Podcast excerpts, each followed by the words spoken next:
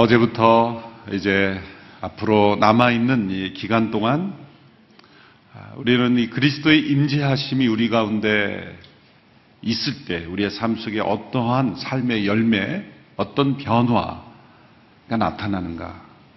그래서 한마디로 우리가 그리스도 안에 거하는 삶이죠.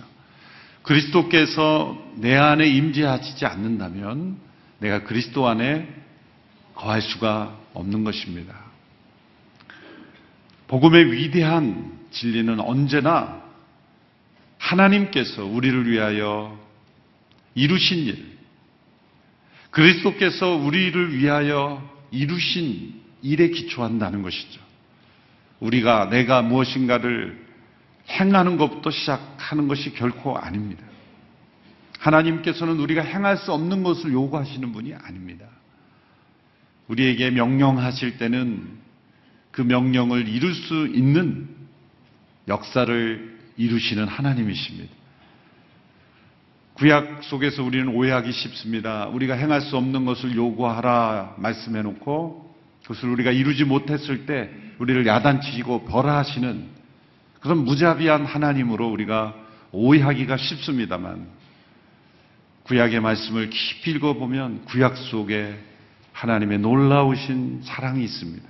능력이 있습니다. 우리에게는 하나님을 믿을 능력도 없는 자들입니다. 믿음조차도 하나님의 능력으로 우리에게 심어 주시는 것입니다. 예수님은 우리의 구세주이십니다. 그리고 또한 우리의 주님이십니다. 그분은 우리의 세이비어, 구세주이시기에 우리의 주님, 로드가 되신 거예요. 지난주까지 살펴본 그리스도를 통하여 그리스도와 함께 그리스도 안에서는 우리의 구세주 되신 그리스도께서 우리를 위하여 행하신 일들에 대하여 살펴보았다고 말할 수 있습니다. 우리의 구세주 되신 그리스도께서 우리의 주님 되시기 때문에 우리의 삶 속에 우리가 그리스도의 주님 되심을 체험하는 것이 이제 어제부터 시작해서 마지막까지 주제입니다. 그것은 그리스도의 주제권 아래서, 그리스도의 권위 아래서, under Christ, 그리스도의 권위 아래서 사는 삶.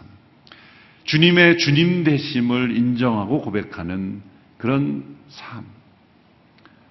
또한 이제 우리의 모든 삶의 목적과 비전, 소원이 나를 위한 것이 아니라 그리스도를 향하여, 그리스도를 위하여 나의 마음속에 있는 가장 깊은 소원은 나의 주님의 뜻에 순종하는 것. 주님이 주님으로 나타나시는 것. 그것이 그리스도를 위하여 살아가는 삶. 혹은 그리스도를 향하여 살아가는 삶이라고 말할 수 있죠. 결국은 우리가 나아가야 될 하나님께서 우리를 통해 이루시는 것은 우리 모두가 그 아들의 형상이신 그리스도를 닮게 되는 것. 그리스도처럼. Like Christ. 그리스도와 같이. 그것은 우리가 성취하는 것이 아닙니다. 하나님께서 그리스도를 통하여 우리를 통해서 이루신 모든 일들이 우리를 그렇게 빚어가시는 거예요. 우리가 행하는 것은 따라가는 것 뿐입니다. 우리의 신앙이 율법적이 되는 것을 우리는 잘 구별하고 분별해야 합니다. 어제도 이상준 목사님이 귀한 말씀 전해주셨죠. 나의 계명을 가지고 지키는 자라 나를 사랑하는 자니 말씀을 지킨다는 것을 율법적으로 해석하기 시작하면 말씀을 지켜야 된다, 지켜야 된다. 우리가 말씀을 지키는 것은 두려워서 벌 받을까봐 혹은 무엇인가를 받으려고 지키는 것이 아니라 사랑이 순종을 만들어내는 거예요. 우리 마음속에 그리스도의 십자가를 통해 부어진 그 하나님의 사랑이 부어졌기에 사랑으로 인한 순종. 사랑하면 순종하는 거죠. 사랑을 많이 받은 사람은 순종적이 됩니다. 그 순종은 하나의 열매이고 그리스도를 통하여 그리스도 안에서 우리가 머무르는 게 그리스도께서 우리 안에서 이루신 일의 가장 즉각적인 표현은 순종입니다. 우리를 위하여 행하신 그 일로 인해서 믿음의 순종으로 우리는 그리스도 앞에 나갈 수밖에 없는 것이죠. 구약 시대에 이스라엘 백성들이 광야를 지날 때 불뱀에 물려서 다 죽어가고 있었죠. 백성들이 죽어가고 있을 때 모세가 하나님 앞에 나아가 살려달라 간구했을 때 하나님께서 살 수 있는 처방책을 내려주셨죠. 긴 장대에 구리뱀, 노뱀 혹은 뭐 청동뱀 이렇게 번역이 됐습니다만 구리로 노수로 만든 뱀을 매달아라. 사람들에게 외쳐라. 이것을 쳐다보면 살 것이다. 마치 영국과도 같은 일이지만 하나님께서 하라고 하신 그 말씀대로 모세는 긴 장대에 노뱀을 만들어서 사람들에게 외치고 다닙니다. 이것을 쳐다보면 살 것입니다. 수고하고 있는 사람들이 이것을 쳐다보면 산다라는 그 약속을 그래요 그리고 쳐다보면서 살아난 거예요. 어린아이와 같이. 그 믿음은 그 순종은 사람들이 만들어내는 것이 아니죠. 죽음 가운데 죽을 수밖에 없는 영혼들에게 하나님께서 내려주신 해결책을 믿음으로 바라보는 것. 믿음은 바라보는 것이죠. 우리에게 들려온 구원의 약속을 믿음으로 응답하는 것, 믿음조차도 우리 안에서 일어난 것이 아니죠. 순종도 우리의 능력으로 이루는 것도 아닙니다. 우리 안에 부어진 하나님의 사랑을 통해 우리에게 순종의 역사가 나타나는 거예요. 오늘 우리가 함께 살펴본 마태복음 16장 24절의 말씀, 너무 중요한 말씀이죠. 누구든지 자기를, 나를 따라오려거든 자기를 부인하고 자기 십자가를 지고 나를 따를 것이니라. 이 말씀은 로마서 6장에 나오는 너희가 이제 그리스도와 함께 죽었으니 이제는 죄에 대하여는 죽은 자요 하나님께 대하여는 산자로 여길지어다 라는 말씀을 사도 바울이 먼저 한 게 아니라 예수님이 먼저 하신 거예요. 예수님께서 이미 십자가의 도를 통하여 우리가 그리스도와 함께 죽고 그리스도와 함께 살아 이제 그리스도 안에서 사는 삶이 무엇인가를 이미 알려주신 겁니다. 지자들에게. 누구든지 자기의 목숨을 얻으려 하면 잃을 것이요. 자기의 생명을 잃으려 하면 얻을 것이다. 자기의 생명을 잃으면 얻게 된다는 이 말씀이 무엇인가? 사실 제자들도 성령 받기 전에는 이 말씀이 무엇인지 잘 깨닫지 못했을 거예요. 사도 바울도 그가 성령 안에서 이 진리를 깨닫고 그것을 로마서에서 풀어준 거죠. 로마서가 시작이 아니라 예수님의 이 말씀이 시작인 것입니다. 그리스도와 함께 그리스도 안에서 살아가는 사람들에게 나타나는 삶의 모습, 그 내면의 모습이 어떤 모습인가를 보여줄 때 이것은 그리스도 아래, 그리스도의 권위 아래, 그리스도의 주재권 아래 살아가는 삶이라는 거죠. 이 세상은 우리의 자아에 대해서 많은 메시지를 우리에게 던져주고 있습니다. 대표적으로 그리스 철학에서는 뭐 유명한 철학자가 한 말, 내 자신을 알라. 심리학에서는 내 자신을 수용하고 충족시키라. 말하죠. 교육학에서는 내 자신을 개발하고 내 자신을 점점 확장시키고 발전시키라. 쾌락주의는 내 자신을 즐기라. 금욕주의는 내 자신을 억제시키라.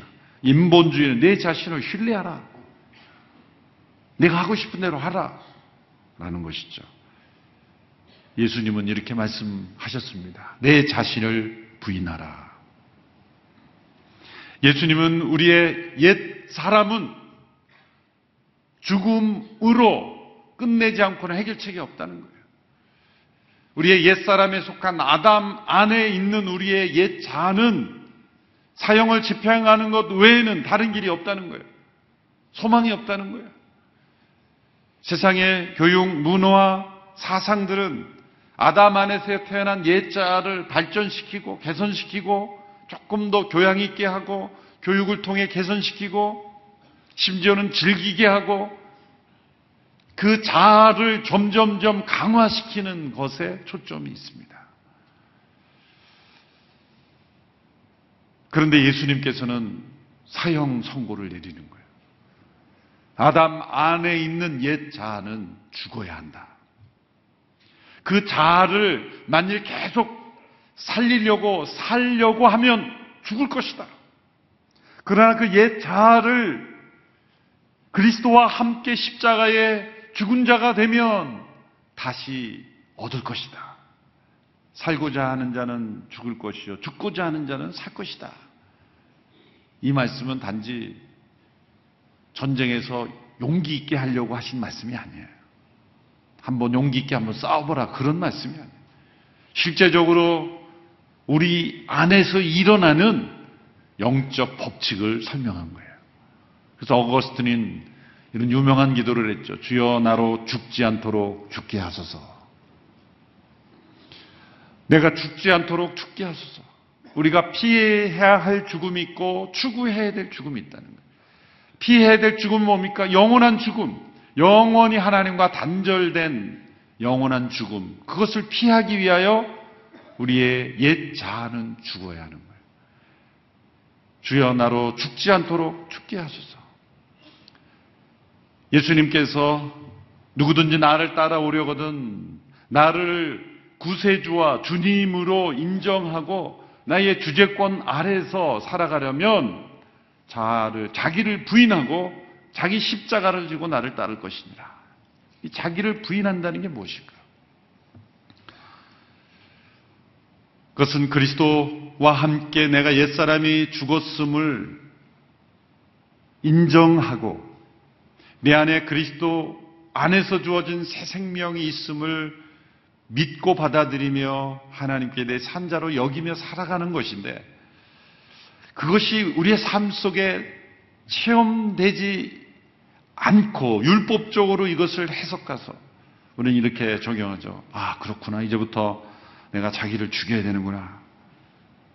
내 자신을 어떻게 죽일까? 그렇게 되는 순간 율법적으로 되는 거예요.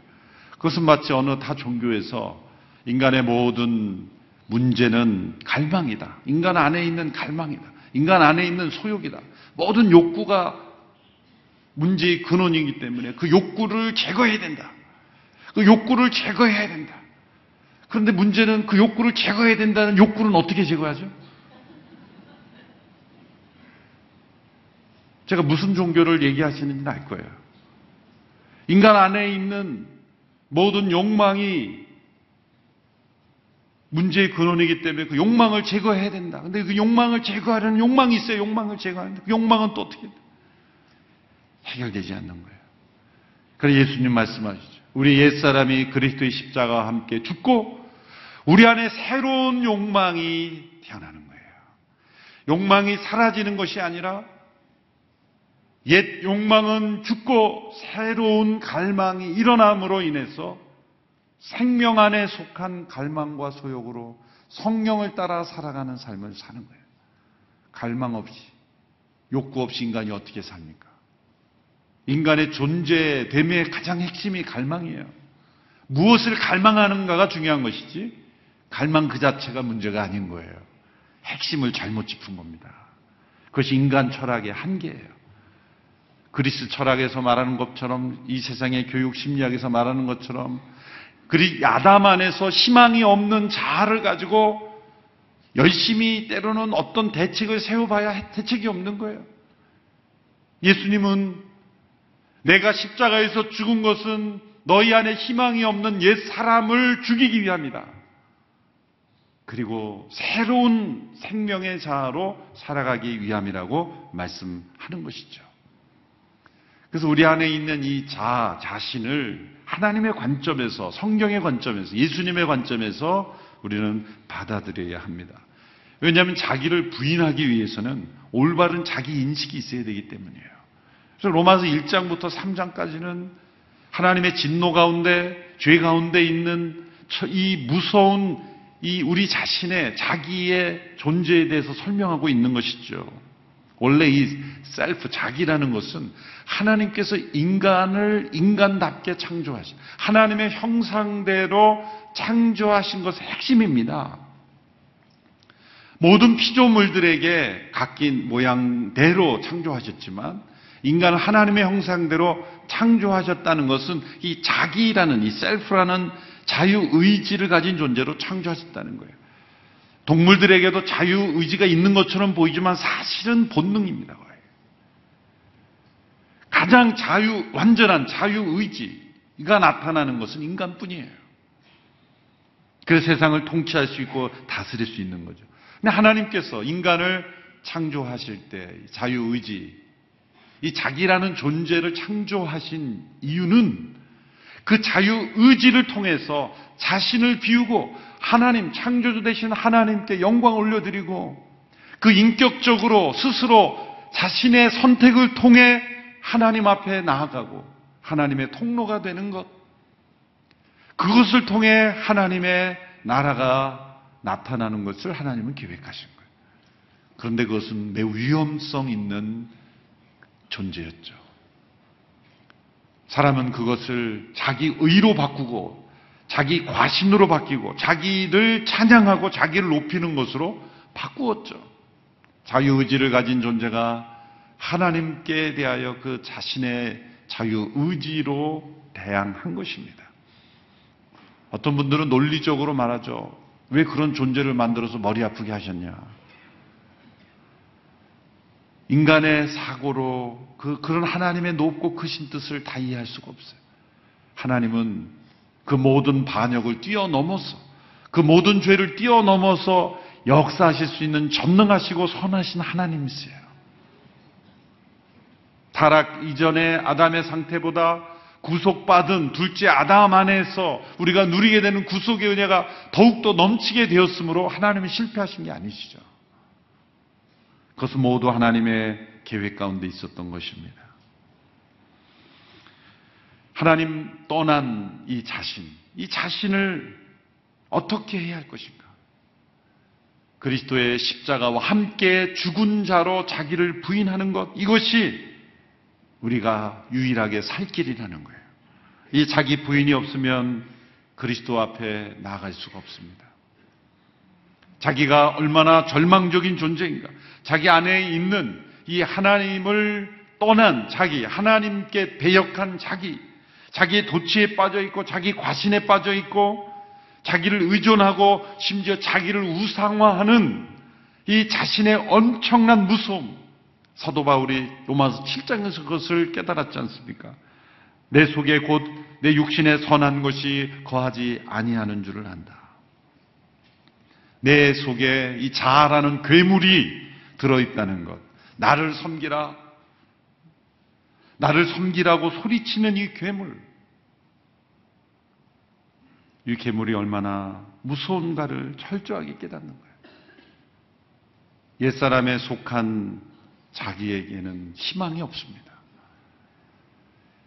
자기를 부인하라는 건 또 다른 게 뭔가를 자기를 학대하고 자기를 괴롭히라는 게 아니에요.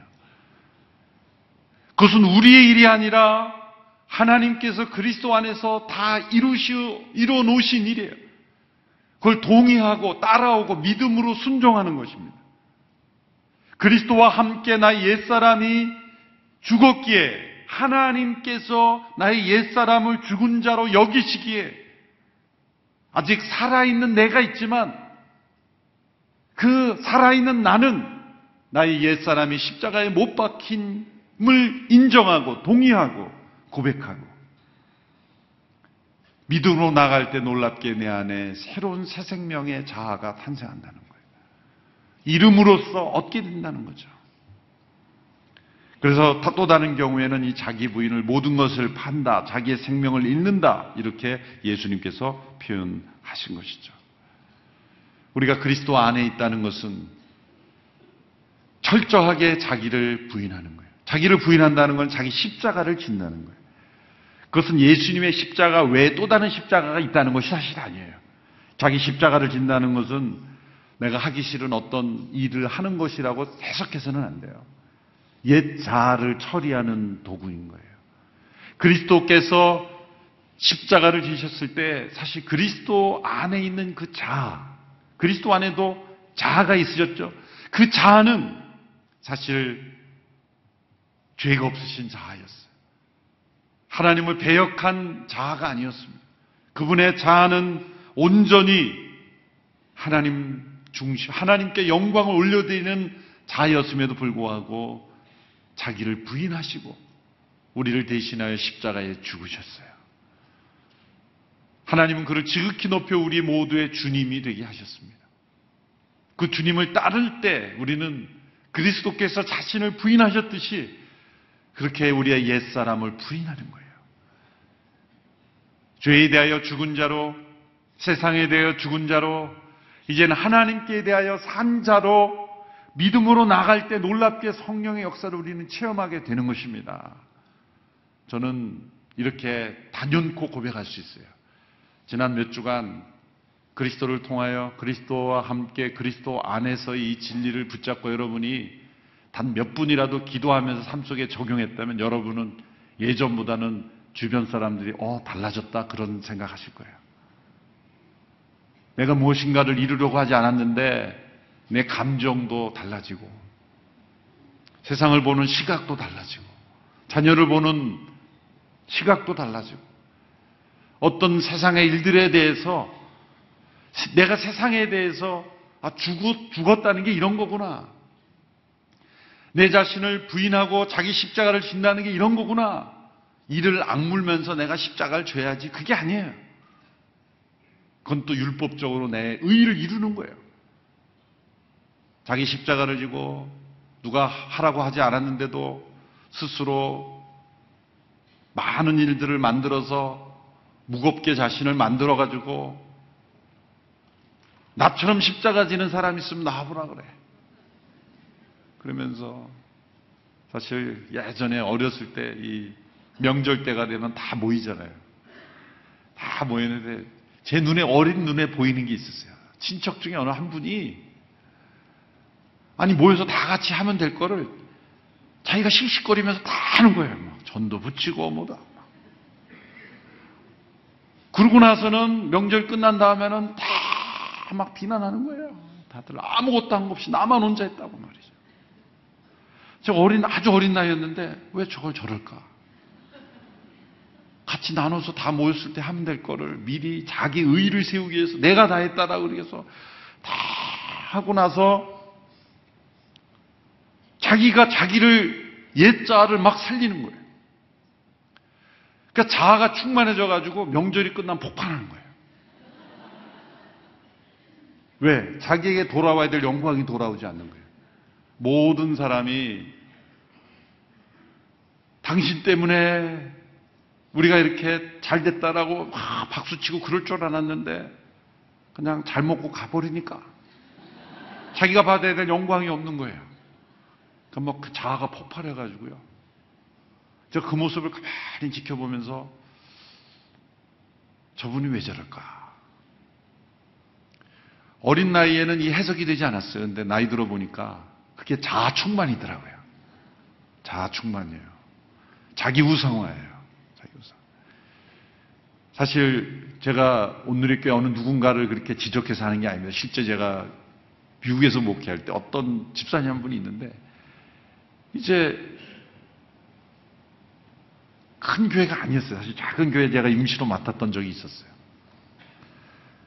그래서 빌려서 하는 예배 공간이니까 의자를 놔야 되고 다 해야 되는데 꼭 한 시간 전에 와서 먼저 막 혼자 하는 거예요. 땀 흘리면서. 그래서 제가 그 명절 때 봤던 그 친척이 생각나는 거예요. 아니 같이 모였을 때 같이 하면 될 텐데 그런데 집사님 힘드시니까 같이 하시죠. 그래서 그렇게 혼자 다 하시려고 그러지 말고 다 모였을 때 같이 하면 금방 합니다. 그래서 시, 시간을 딱 정해서 몇 시에 다 오십시오 라고 했더니 그분은 또 그보다 먼저 30분 전에 오시는 거예요, 또. 그래서 혼자 꼭 다 땀 흘리면서 해놓고 예배 드릴 때는 자기 의에 충만해서 하나님 제가 너무 잘했지 않습니까? 저는 저들과 같지 않습니다. 신앙생활을 하면서 더 열심히, 더 충성, 더 헌신하면서 이상하게 더 자아가 충만해지는 거예요. 이런 모순은 이 예수님의 말씀 앞에 정반대가 돼. 그렇다고 봉사하지도 말고 헌신하지. 그게 자아를 부인하는 게 아니야. 성령님은 너 그래도 봉사해야 된다 그럴 때 나는 자기를 부인하는 거예요. 성령의 그 성령님의 인도하심을 부인하고 나는 그럴 필요 없어. 자기를 부인해. 그런 차원이 아닌 거예요. 자기를 부인한다는 거는 내 자아가 옛 자아가 솟구쳐서 자기가 영광받고 자기가 드러나고 자기로 충만해지는 걸 십자가에 못 박은 자는 거예요. 나의 머리는 그리스도이시고 그리스도만이 영광 받으시는 거예요.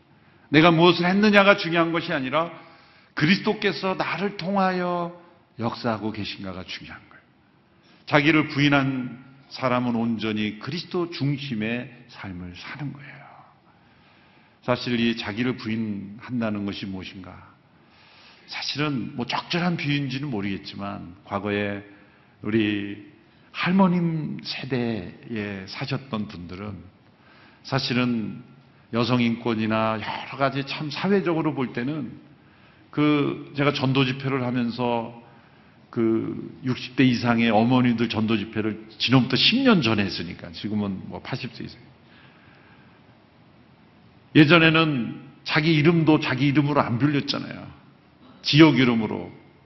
무슨 댁, 무슨 댁. 어? 그렇게 여성에 대한 그게 존재하지 않았어요. 그래서 인터뷰를 했어요. 요즘 무슨 고민이 있으십니까? 그랬더니 우리 자식이 말이죠. 아니, 자식 고민 말고 자신의 고민을 얘기해보자 했더니, 아, 우리 남편이 어떻고. 아니, 남편 얘기하지 말고 본인 고민 얘기해보세요. 했더니 아무리 생각해도 자기 고민이 없으신 거예요. 왜 고민이 없을까? 왜 고민이 없을까요? 사랑하는 대상에 집중하니까 자기를 잃어버린 거예요. 자기를 잃어버리고 산 거예요. 근데 세상의 관점에서 볼 때는 그래서 이제 억울해가지고 연세 드셔가지고 막 폭발하는 분들이 많죠. 내 인생을 헛살았어. 내가 괜히 이렇게 살았어. 세상은 그거예요. 그런데 믿음의 관점에서 적용할 때는 그리스도를 따른다는 게 뭘까요? 자기 십자가를 지고 그리스도를 따른다는 것은 나를 사랑하여 나를 대신하여 죽으신 그리스도를 그 사랑에 사무쳐서 그리스도를 바라보고 그리스도의 사랑의 대상에 집중하게 될 때는 나를 잃어버리는 거예요. 나의 옛사람은 완전히 있고 그리스도 안에 있는 나만 바라보는 거예요. 세상이 나를 바라보고 내가 나를 바라보고 사람들이 나를 바라보는 것으로 나를 바라보는 것이 아니에요. 그리스도 안에 있는 나 자신을 바라보는 거예요. 나 자신의 의, 나 자신의 어떤 그 무엇을 드러낼 필요도 없고 자기로 꽉 차 있는 우리 자신, 이 자기로 가득한 우리는 십자가에 온전히 못 받고 내 안에 그리스도께서 그리스도 중심에 주님이 무엇을 원하시는지 예수님께서 말끝마다 하신 말씀이 뭡니까? 내 아버지의 때가 이르지 아니하였다. 나는 내 뜻대로 행하지 않고 아버지의 뜻대로 행한다. 그 자기 부인입니다. 그리스도를 따름으로 우리 안에 온전히 옛사람은 죽은 자고 자기 십자가를 지었다라는 건 뭐냐면 항상 죽은 자로 살아간다는 거예요. 자의 죽음을 날마다 선포하고 사도 바울이 고백한 대로 나는 날마다 죽노라. 나는 날마다 죽노라. 날마다 자기를 부인하고 자기 십자가를 지고 그리스도를 따르는 삶이 된다는 거예요. 기억하십시오. 이것을 율법적으로 이제부터 너 죽었어. 이제 그러면 매일매일 자기를 죽인다고 하는 게 아니에요. 그리스도의 죽음 안에서 이미 일어난 일을 받아들이고 이 믿음으로 내 옛자를 죽이는 거예요. 나는 믿음으로 받아들이는 것, 동의하는 것, 여기는 것. 하나님께서 분명히 말씀하셨습니다. 그리스도께서 우리를 대신하여 죽었을 때 우리가 그리스도와 함께 죽었다고. 그건 저는 믿습니다. 그건 저는 동의합니다. 그리고 옛사람에 대해서 선포하는 거예요. 나 옛사람은 죽었다. 이제는 그리스도 안에서 나는 새로운 피조물이다. 나는 하나님께 대하여 산 자다. 그리스도를 따르고 그리스도를 사랑하는 마음으로 성령을 따라 행할 때 놀랍게도 자기를 부인하는 그것이 무엇입니까? 겸손입니다. 겸손은 겸손한 척 하는 게 아니라 자기가 죽은 게 겸손이에요. 우리가 거짓 겸손은 늘 우리 의식 속에 이게 있어요. 아, 이렇게 겸손한 거지? 이게 겸손이 아직 아니에요. 겸손은 자기가 겸손한 줄 몰라요. 왜? 자기의 옛사람이 죽은. 자아의 죽음이야말로 진정한 겸손이에요. 새 생명 가운데 살기 때문에 자기 자신의 의식조차도 하지 않는. 오른손이 하는 일을 왼손이 모르게 하라? 어떻게 모를 수 있어요? 그 말은 뭐냐면 어떤 선행을 하더라도 자기 의식이 없는 거예요. 내가 지금 선을 행했어라는 의식조차 없는 거예요. 왜? 옛자의 죽음 때문에. 자기를 높이고 자기를 세우고 자기를 나타내는 모든 옛사람은 죽었기에 자기 십자가를 졌기에 그 무엇을 했다고 대단하다고 생각하지 않는 거예요. 그 진짜가 겸손이요. 그것이 자아의 죽음입니다. 여러분, 이것을 율법적으로 이루려 할 때는 이것은 너무나 어려운 일이 돼요. 그러나 그리스도께서 이루신 일을 믿음으로 받아들이고 믿음으로 믿음으로 믿음으로 그리스도께서 나를 위하여 이루신 일을 받아들이고 나아갈 때 그리스도께서 죄가 없으신 분이 자신의 생명을 내려놓음으로 새 생명을 얻은 것처럼 우리는 그분 안에서 우리의 죄 있는 우리의 자아를 십자가에 함께 못 박음으로 우리는 놀라운 새 생명의 삶을 살 수 있게 되었습니다. 사무엘 라더포드라는 분이 17세기에 귀한 영향을 미쳤던 장로교 목회자죠. 그분이 이런 고백을 했어요. 그리스도의 십자가는 내가 접은 짐 중에서 가장 달콤한 스위트한 짐이다. 그것은 마치 새 날린 날개와 같고 배에 달려있는 돛과 같아서 나를 내 목적지의 항구에 이르게 한다. 여러분 새가 아, 이 날개 너무 무거워. 새가 나 이 날개 좀 무거워서 좀 없었으면 좋겠어. 그 날개가 없으면 새가 날 수 있습니까? 새는 무거운 그 날개 때문에 새가 될 수 있는 거예요. 배에 돛이 무겁다고 돛을 제거하면 배는 목적지에 이를 수 없는 거예요. 새의 날개가 새로 하여금 날개하고 배의 돛이 배가 되게 하는 것처럼 그리스도의 십자가에 우리가 못 박힌 자로 살아갈 때, 자기 십자가를 질 때, 놀랍게도 우리는 진정한 자아를 발견하는 거예요. 진짜 자기 인생을 찾는 거예요. 우리의 개성이 사라지는 게 아니에요. 우리 존재가 사라지지 않고 우리는 진정 그리스도 안에서 새로운 자, 새롭게 태어난 생명의 자로 우리는 나를 발견할 수 있게 될 겁니다. 옛자는 끊임없이 우리를 공격할 거예요. 그러나 옛자에 대해서는 죽음을 선포하십시오. 넌 죽었어. 넌 죽었어. 그리스도의 십자가에 못 박힌 자로 그리스도의 십자가를 지고 있을 때만 우리는 옛자를 이길 수가 있어요. 내가 무엇인가를 할 수 있다 결심하는 것 쫓아 내려놓으세요. 나는 십자가에 못 박힌 자다. 믿음으로 받아들이십시오. 놀랍게도 성령의 능력이 우리 가운데 일어날 줄로 믿습니다.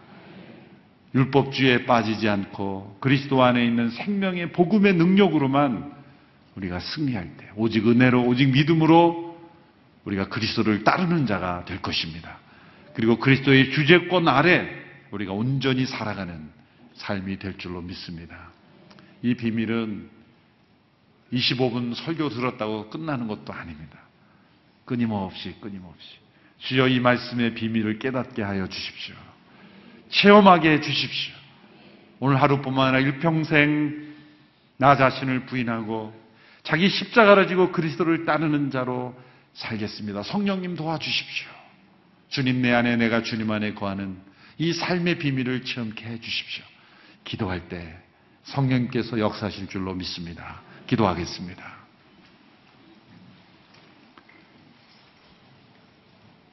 그리스도께서 내 안에, 내가 그리스도 안에 거하는 이 삶의 능력을 체험하기를 원합니다.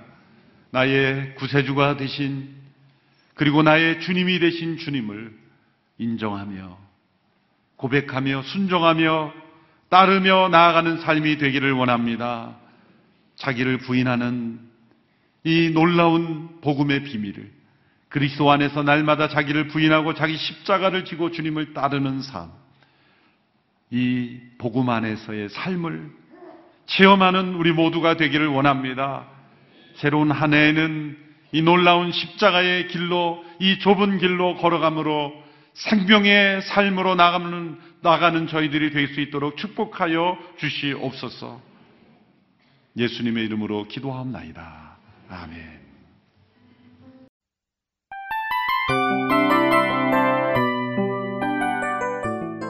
이 프로그램은 청취자 여러분의 소중한 후원으로 제작됩니다.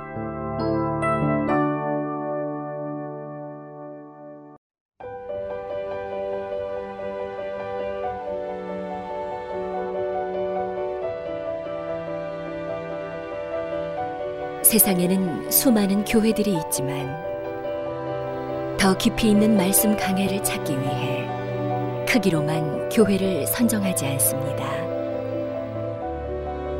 보다 좋은 영적 콘텐츠를 더 많이 나누기 위해 방송비를 받지 않습니다. 1년 365일 복음만 전하고 싶어서 우리는 광고를 하지 않습니다. 온누리의 복음을 땅끝까지 CGN TV와 함께 땅끝 선교사가 되주세요.